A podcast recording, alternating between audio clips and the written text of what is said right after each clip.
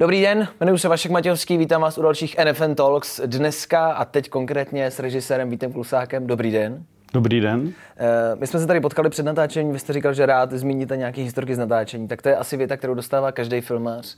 Ale vy možná ty historky z natáčení máte přece jenom jiný než režisér u hraného filmu. Máte jednu poslední historku, poslední historku, kterou si teď jako živě pamatujete?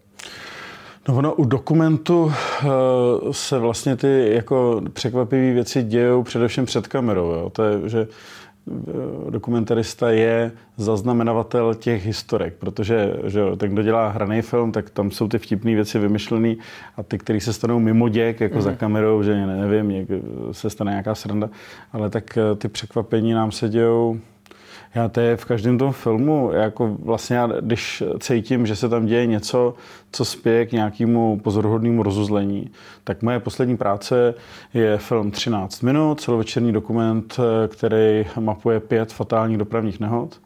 A tam byl, taková, tam byl jako překvapivý moment a není to, není to moc historka že uh, jeden z těch vyníků Tomáš Havelka vlastně na základě toho, že jsme v Barandovském ateliéru, a vlastně jsme teďka na Barandově, že uh-huh. jsme postavili policejní plánek té jeho nehody, tak ono na základě toho vlastně jsme spodobnili to, jak ty auta do, dopadla, uh-huh.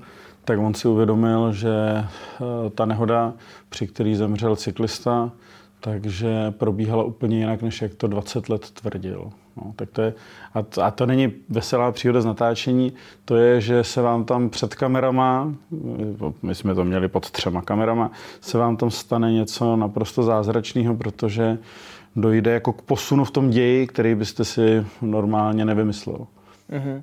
Tak možná jinak než historka z natáčení je něco za celou vaši kariéru, co si do dneška pamatujete, co byl ten moment, který vám uvíznul v hlavě a Změnilo vás to? Možná změnilo to váš přístup k, k práci? Něco, kdy jste si fakt jako, kde vás to uzemnilo na pár minut a, a nemohl jste pracovat dál? Je něco vůbec takového?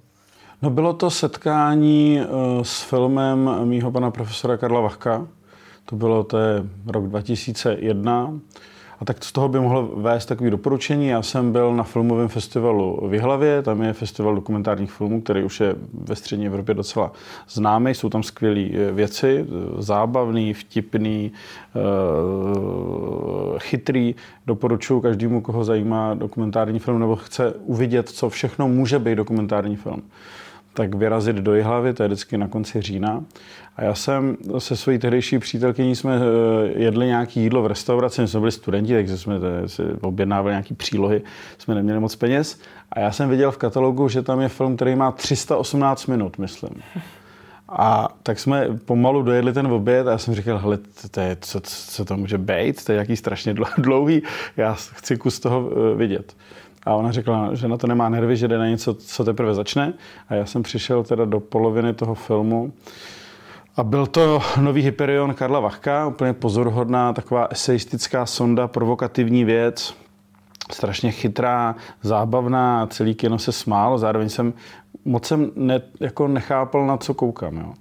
A tak z toho může být další poučka, jako koukat i na věci, kterým člověk moc nerozumí. Jo? Že jako koukat i na filmy, kdy přesně neví, co ten film chce sdělit, protože tam jsou často ty vyprávěcí postupy nebo nějaký principy, tam je nějaký dobrodružství. Koukat na to, co jako jde po srsti tomu, co už víme, co jsme viděli, jo? čumět na videoklipy, které už jsme viděli, to vám nic nepřinese. Tak ne, zkusit si najít něco bláznivého, ulítlého, nepochopitelného, v tom se může skrývat velká inspirace.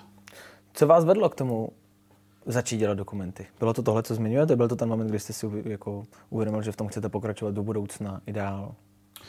Uh, ani tak ne. Uh, já jsem šel na FAMu v době, kdy katedra uh, dokumentárního filmu byla prostě jedna z nejzajímavějších kateder, ať co se týče toho pedagogického zastoupení, tam byla fakt jako škála zajímavých učitelů. Já jsem to věděl od těch lidí, co tam studovali, že to je prostě dobrá katedra a na, na katedře dokumentu je ještě takový, takový specifikum, že ty studenti si vyzkoušejí všechny ty řemesla. Vy, když eh, tam vlezete do prváku, tak musíte i porozumět trochu zvuku, eh, jakým způsobem prostě eh, nasnímat zvuk, aby byl kvalitní a dal se použít. Musíte se naučit s kamerou, musíte udělat storyboard, rozáběrovat situaci trochu proniknout do svícení. Jo. Zároveň si člověk to produkuje, oslovuje, zařizuje. Já si pamatuju, že jsem třeba chtěl, aby z Národního technického muzea mi půjčili pianolu. To je piano, který hraje samo. To je takový, mm. tak musel jsem, a to je strašně drahá věc a já jsem prostě musel tam ty ředitele přemluvit, takže se učíte základy produkce. A to se eh, na katedře hraný režie zas tak neděje. Tam už od začátku eh, ty budoucí režiséři spolupracují s kameramanem, se zvukařem, s produkčním a nesáhnou si na ty řemesla. Takže já jsem šel eh, na dokument, taky proto, že můj brácha studoval scenaristiku a jeho největší kámoš byl Marek Najbrt. To je člověk, že, který stojí za kanceláří Blaník a, a, a filmem jako je Protektor a mistři, fakt jako Marek dělá skvělé věci, ale on studoval dokument. A přitom jsem věděl, že chce dělat hraný filmy, tak já jsem vlastně šel eh, v jeho šlépějích. No. Je podle mě, když někdo se chce vydat nějakým směrem, tak je dobrý se setkat s těmi lidmi, kteří to studují. Vlastně se jich zeptat, jestli ten obor je opravdu dobrý, jestli ty učitelé jsou tam fakt fajn, jestli, jestli zrovna uh, ta škola je v dobré kondici. Jako mluvit s těma lidmi, kteří to zrovna studují. Bez pochyb, že vám k tomu FAMu určitě něco dá, nejenom k dokumentu, obecně ta škola. Eh, je potřeba k dokumentu? Je to nutně potřeba? Já si myslím, že jako škola má vždycky smysl, eh, protože máte nějaký hájený jakoby prostor, čas, kdy to fakt děláte. Musíte dělat ty úkoly, které třeba nechcete. Propojíte se s těma studentama. Myslím si, že to těžiště toho vzdělání je v tom kontaktu s těma spolužákama že od těch se dozvíte 70%, od učitelů 30%, ale ty učitelé taky jako přinesou podstatný uh, impulzy a uh, ty zase můžou člověka fakt nasměrovat v tom, jak vlastně jako přemýšlet o tom, jako, jaký smysl má vůbec něco pomenovávat uh, skrz filmovou kameru. Jo.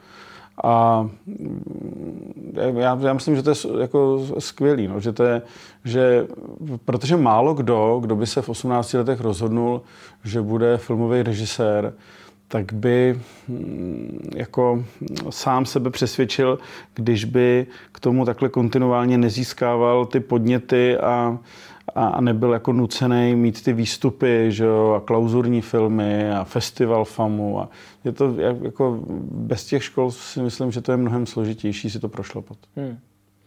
Podle čeho si vybíráte témata, o kterých budete dělat dokument?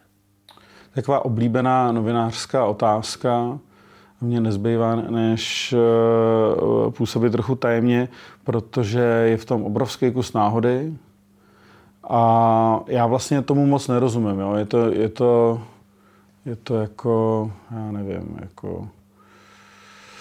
Eh, s čemu to přirovnat? No mě prostě najednou něco strašně jako chytne. Jo. A já ani nechápu, proč. Tak, když dám příklad, eh, můj eh, samostatný celovečerní debit je dokumentární film Vše pro dobro světa Nošovic, má to takovýhle zvláštní název. A je to o tom, že automobilka Hyundai eh, postavila svoji obrovskou továrnu na 300 hektarech zeleného pole za Frýdkem místkem a že tam prostě došlo k obrovským hádkám s místními zemědělci, kteří tam pěstovali nošovický zelí. Taková zvláštně, vlastně nošovický zelí nahradili auta tak já jsem tomu dal podtitul O poli, na kterém rostou auta. Jako proč jsem se vydal někam za Frídek místek, tam jsem ťukal eh, ve, ve vesnici, která má 900 obyvatel na lidi, kteří mě posílali do hajzlu, protože jsem pro ně byl nesympatický Pražák, který tam eh, lozí s kamerou. Fakt nevím. A když jsem, když jsem se snažil nějak psychoanalyticky e, něčeho dobrat, tak jsem si uvědomil, že jsem u svý babičky v Olomouci trávil celý dny na obrovský zahradě a tam jsme furt něco okopávali, tak možná v tom dětství jsem dostal nějaký nějaký, jsem získal vztah jako k hlíně, k půdě, k mhm. pěstování a tak proto mě to namíchlo, že místo zelí porostou autáky, který prostě myslím, že auta jsou trochu zhoubatý letý civilizace. Hm. Nevím, nevím. Tak, takže ta odpověď je nevím. Mm-hmm. Ale trvalo to. Teď jsem to sformuloval. Jasně, chápu. Eh, v rámci toho tématu, jak moc dohloubky musíte jít, když připravujete nějaké téma, nějaký dokument, tak jak moc, kolik si o tom musíte nastudovat? I třeba pro studenty, aby věděli, nebo pro lidi obecně, kolik zatím stojí práce? Znamená to, baví mě auta a, a pole a zítra jdu točit? A nebo půl roku budu studovat to téma, pak až musíte se do, dobře připravit. To je na této práci dost zajímavý, že musíte opravdu jako hodně do toho proniknout, ale to i člověk, který točí seriál uh, uh, z oddělení ginekologie ordinace v Růžový zahradě, jak se to jmenuje, tak musí trochu vědět něco o lékařském prostředí a mm. jaký jsou tam vztahy a že, prim, co primář, jaký má kompetence. To je vlastně jako na té filmarské práci, ať už hraný nebo dokumentární. V té dokumentární je to asi ještě pečlivější že najednou se stanete na chvíli jako odborníkem na to daný téma. Mě to hrozně baví, jo? že já vlastně jako neumím nic a zároveň od všeho trošku, protože jsem prostě točil o marketingu, že jo, falešný hypermarket českých sen a zároveň jsme točili s Filipem eh, o, o, o potenciální vojenský základně eh, americký v Brdech, takže jsme pronikali do nějakých geopolitických souvislostí. Jakože pro ten rok, dva, někdy to trvá dva půl roku, člověk jako pronikne a musí načítat. Je to asi nutný, nebo asi někdo by to se bez toho jakoby vyhnul a vzal by si nějaký odborný poradce, ale já bych se styděl před těma kompetentníma lidma, že by viděli, že vlastně vůbec nevím, o čem to dělám. Takže když teď jsem dělal film o nepřiměřené rychlosti, tak jsem fakt trávil čas se spoustou expertů a nechával jsem si od nich vysvětlit, jaký jsou přesně ty, jak, jak fungují ty brzdní dráhy a, a jak, jak, jak, jak dlouho trvá prodleva mezi tím, když uvidíme, že nám vběhlo dítě uh, do silnice a než zareagují ty svaly a než zaberou brzdy. Chtěl jsem to fakt pochopit, ty souvstažnosti, protože když o tom potom točím, tak abych jako fakt věděl, co to vlastně točím, abych tam nebyl jenom jako, že udělám hezký obrázky a, hmm. a dám tam nějaký věty, které něco sdělí. Že? Hmm. Mám ten pocit, a, a zdá se mi to nebo ne, to je ta otázka, uh, nebo je poslední dobou v dokumentech čím dál tím víc hraných pasáží? Nebo to bylo vždycky? Jenom teď si toho všímám. Já, on, je, on je takový jako, že jo, formát toho Netflixového no. HBO dokumentu, ten je bohužel trošku šablonovitý tam se s tím pracuje. Mě, eh, mě jako obecně baví překračovat ty hranice toho žánru. Vlastně trochu ten dokumentární film si tak jako uspůsobovat a hrát si s tím, protože mm, taková ta eh, rigidní představa, že tam mají nějaký lidi vyprávět, eh, co zažili za druhé světové války a tam mají být archivní záběry, jako v přistávajících letadel, tak to, to, je, to je taková ta jako nejobyčejnější, nejomšelejší. Takže třeba u těch 13 minut, teď, teď to zrovna se, se dá najít na HBO a, a vůbec na internetu, tak eh, tam jsem pracoval eh, s, s, jakoby s rekonstrukcí těch nehod, ale ty herce jsem požádal, aby se setkali s těmi vyníky, a tam myslím si, že to je nějaký vlastně jako experimentální tvar, že ti herci, kteří hrajou uh, ty postavy, uh, ten nehodový děj, uh-huh. tak uh, jako nejdřív vyspovídávají ty lidi, kteří to opravdu zažili a potom to jdou teprve jako udělat. Takže tam dochází k nějakým takovým jako rodinným konstelacím, je to nějaká jako, jako psychoanalýza a je to, myslím, docela zajímavý vidět a my jsme ty momenty toho nácviku potom jako používali do těch rekonstrukcí a vlastně se tam se člověk tak jako propadá eh, z toho snu, eh, z té eh, rekonstrukce zase zpátky do té reality a jako dá se s tím potom jako zajímavě pracovat. Tohle mě baví, jako jo, že, že by jako udělat to klasicky by mi přišlo právě hrozně už uh, uh, ohraný. Uh-huh. Jak moc je těžký a co všechno obnáší točit s nějakou stranou, která s tím úplně nepočítá, úplně nechce, abyste ji točili? Eh, co všechno to znamená, jaký jsou komplikace, právní komplikace třeba po natáčení i? A to je na dokumentárním filmu trochu ne, jako nesnesitelný a musím říct, že je to jedna z věcí, která mě ponouká čím dál tím intenzivněji uvažovat o tom, že uh, budu dělat jako hraný věci, hm. protože musíte permanentně někoho jako uh, přemlouvat, prosit, motivovat, aby uh, s váma natáčel. To se nějak za posledních 10-15 let strašně mm, jako tohle to přituhlo. Jo. Dřív, když člověk třeba přijel na nějaký malý město a že prostě točí dokument o nějakém tématu, tak ty lidi byli nesmírně ochotní. A tím, jak je ta celá, já nevím, jak je ta doba taková jako hodně mediální a, a jsou různé kauzy a, a, a, a bulváry, takže takový hodně docela ostrý, tak ty lidi a fake news, tak ty lidi mají prostě strach, k čemu to bude použitý a jestli to nebude vytržený z kontextu.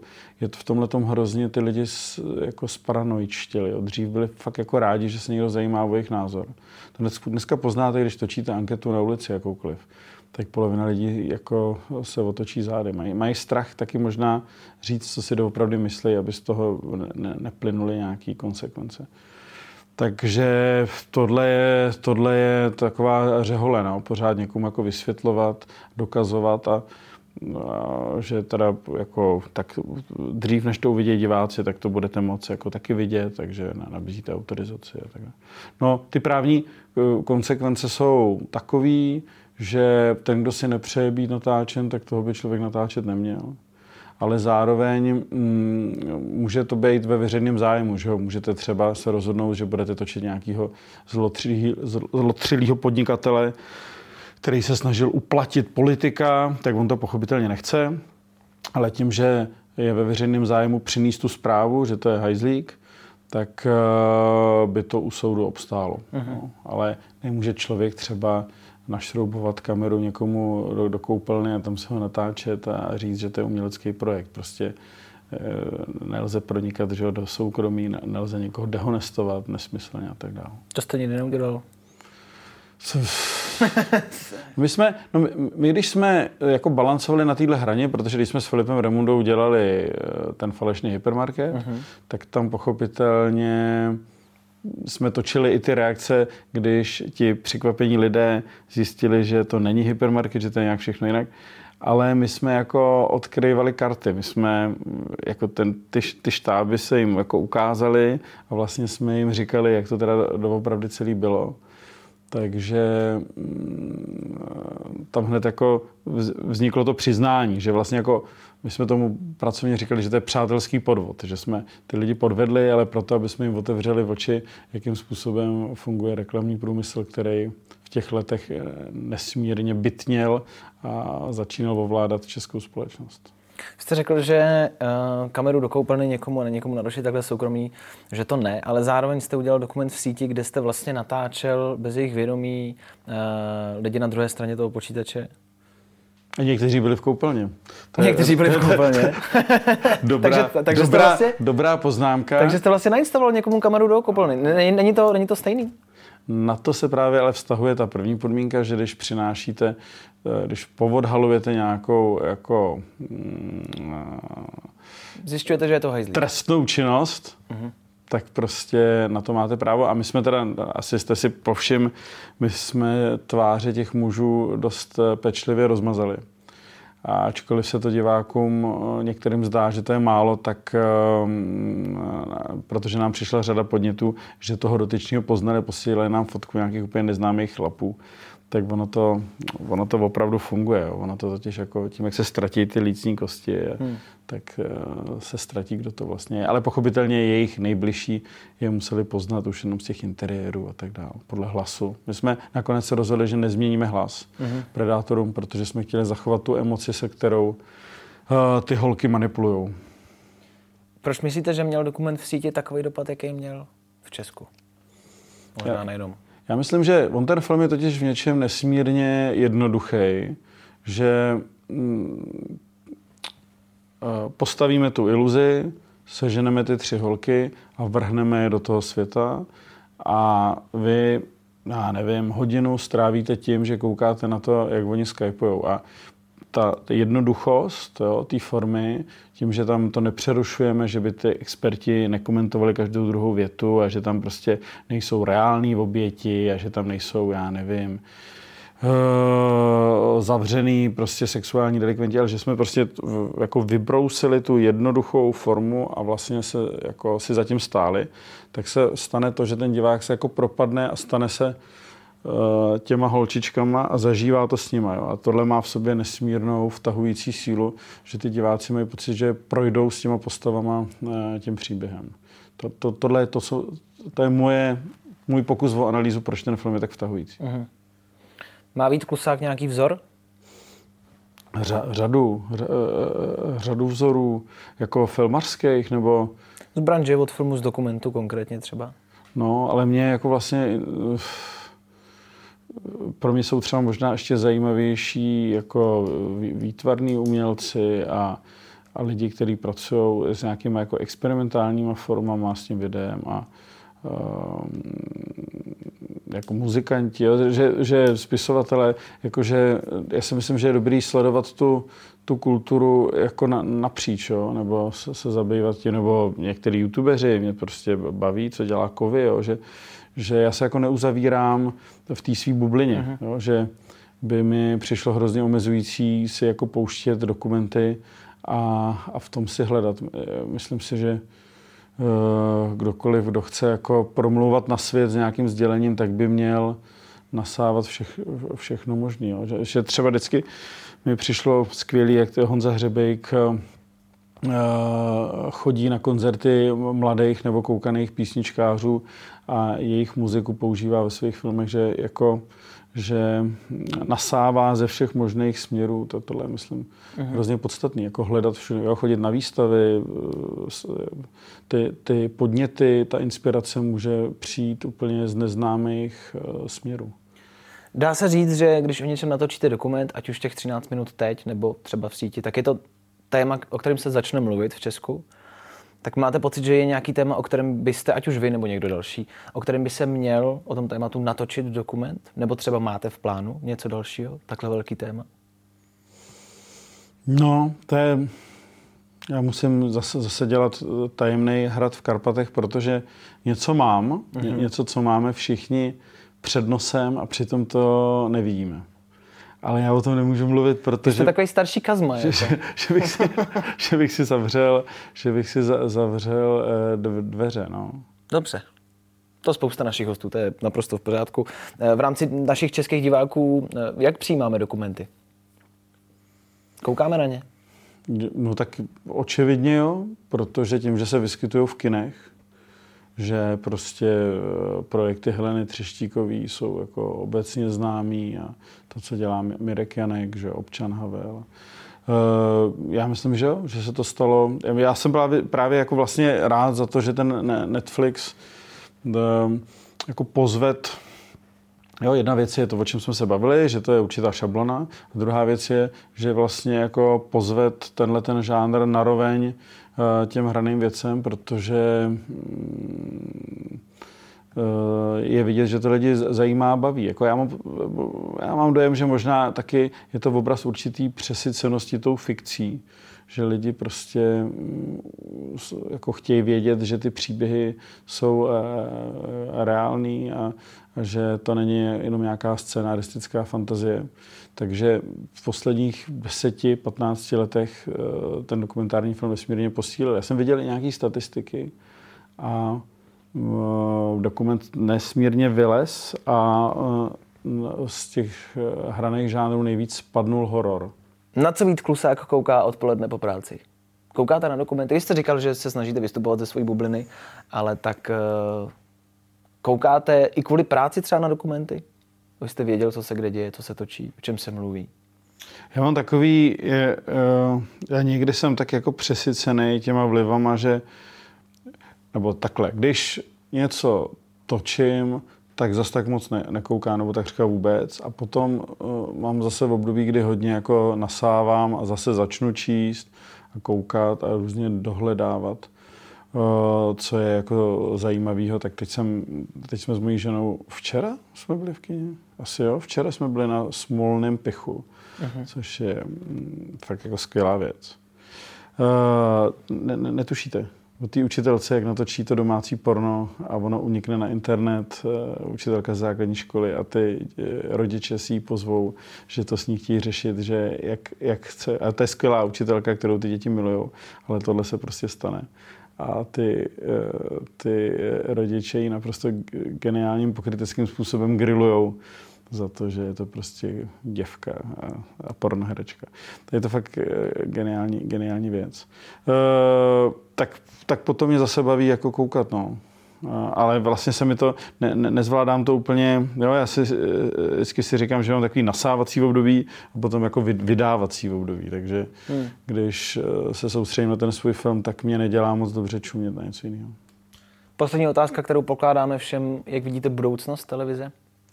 Budoucnost televize? Já, já myslím, že klasická televize, že zapnete a tam něco běží, to bude mít čím dál tím eh, těžší, že jí publikum bude stárnout a že eh, jako budoucnost je v těch eh, televizích, že si jako vybereme ten obsah. Na druhou stranu je asi řada lidí, kteří jako nemají sílu a náladu nad tím přemýšlet a jsou rádi, že přijdou a něco zapnou. No. Ale tam je důležité, aby ty televize se kultivovaly a fakt... Jo, já, já občas mám pocit, že televize se domnívají, že jejich diváci jsou prvoci, jako, že jdou strašně jako na ruku v tom sdělení, že třeba v, eh, na komerčních televizích v těch dokumentárních formátech je, je ten voiceover, který furt vysvětluje. Jakože nyní Petr přichází do uh, prodejny uh, s ovocem uh-huh. a bude zjišťovat, jestli jsou všechny kusy čerstvé. A teď vidíme, jak Petr zvedá citron a prohlíží si, jestli... Jakože všechno se musí jako na podnosu tak vlastně si myslím, že tele, jako ty televizní dramaturgové a producenti by mohli přemýšlet o tom, že ty diváci nejsou tak blbí. A vlastně, že určitá výzva pro toho diváka může být zábavná, že když vidí něco chytřejšího, takže já si myslím, že lidi nepřepnou, že když ta věc je dobře udělaná, takže naopak je to chytné. Tomu to je taková mé jako, uh, víra, víra v inteligenci národa. A, tak ty, a myslím, že televize, která jde moc na ruku, tak vlastně uh, dělá to, že to publikum trochu hloupne. No. Hmm. Tak vám děkuji za rozhovor. Nemáte zač.